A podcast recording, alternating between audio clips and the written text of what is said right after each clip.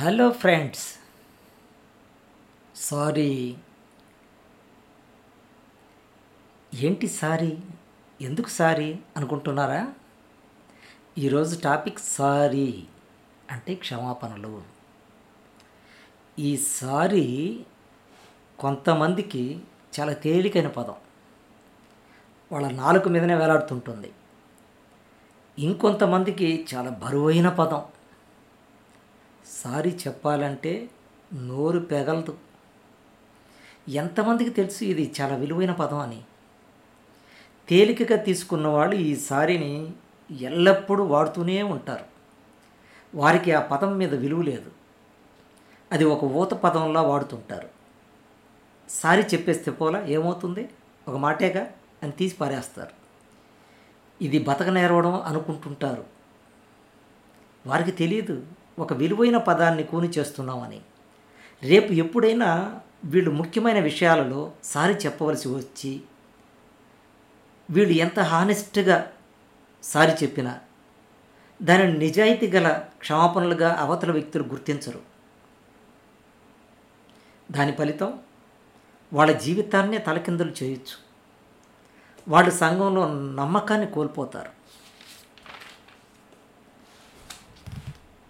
నమ్మకాన్ని కోల్పోయిన మనిషికి ఈ సొసైటీలో విలువ లేదు.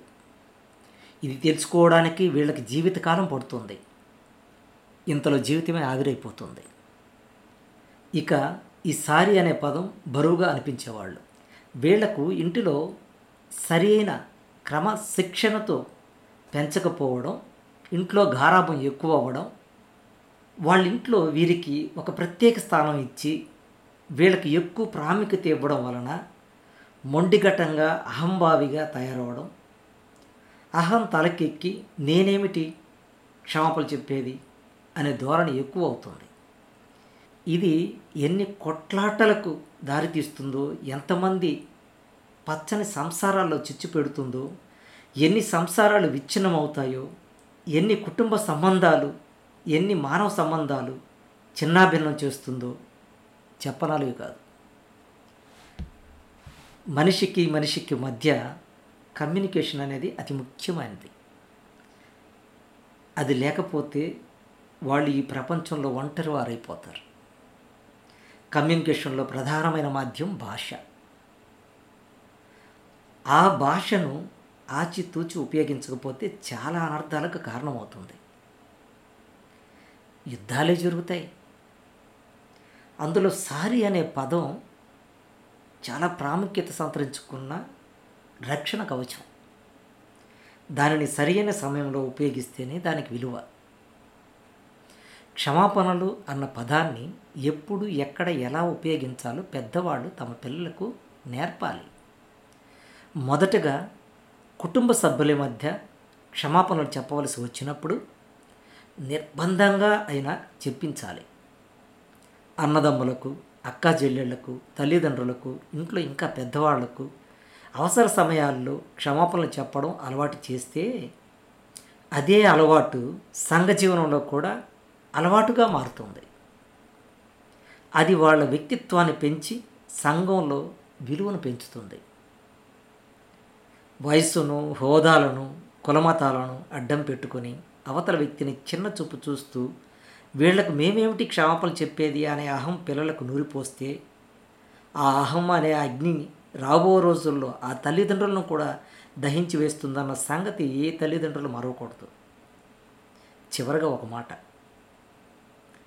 సారీ చెప్పవలసి వచ్చి ఇగో అడ్డం వచ్చి సారీ చెప్పలేకపోయిన వారు మీ జీవితంలో ఒక్కరైనా ఉంటారు.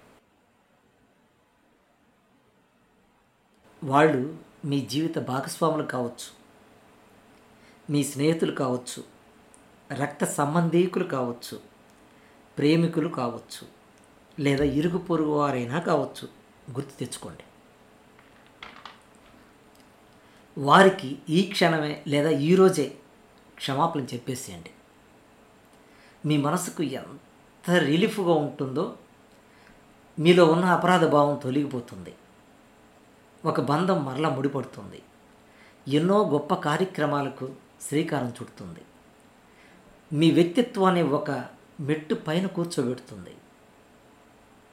మాట రూపంలో కావచ్చు రాత రూపంలో కావచ్చు లేదా కార్యరూపంలో కావచ్చు అంటే చర్య రూపంలో. క్షమాపణలు తెలియచేయండి. మీరు ఒక మంచి పని చేస్తున్నారు అని మిమ్మల్ని మీరే నమ్మండి? చేస్తారు కదా? తప్పకుండా మీరు చేస్తారు.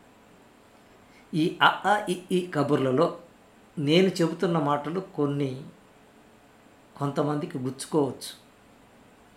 కానీ అవి మీ మనస్సును పరిపూర్ణమైన వ్యక్తిత్వం వైపు నడిపిస్తాయి. అయినా మీరు బాధగా ఫీల్ అవుతున్నారు అని అంటే మాత్రం I'm so sorry for all. ఇక సెలవా. మంచి మంచి విషయాలతో మరొక ఎపిసోడ్లో కలుసుకుందాం. మీ రవిబాబు.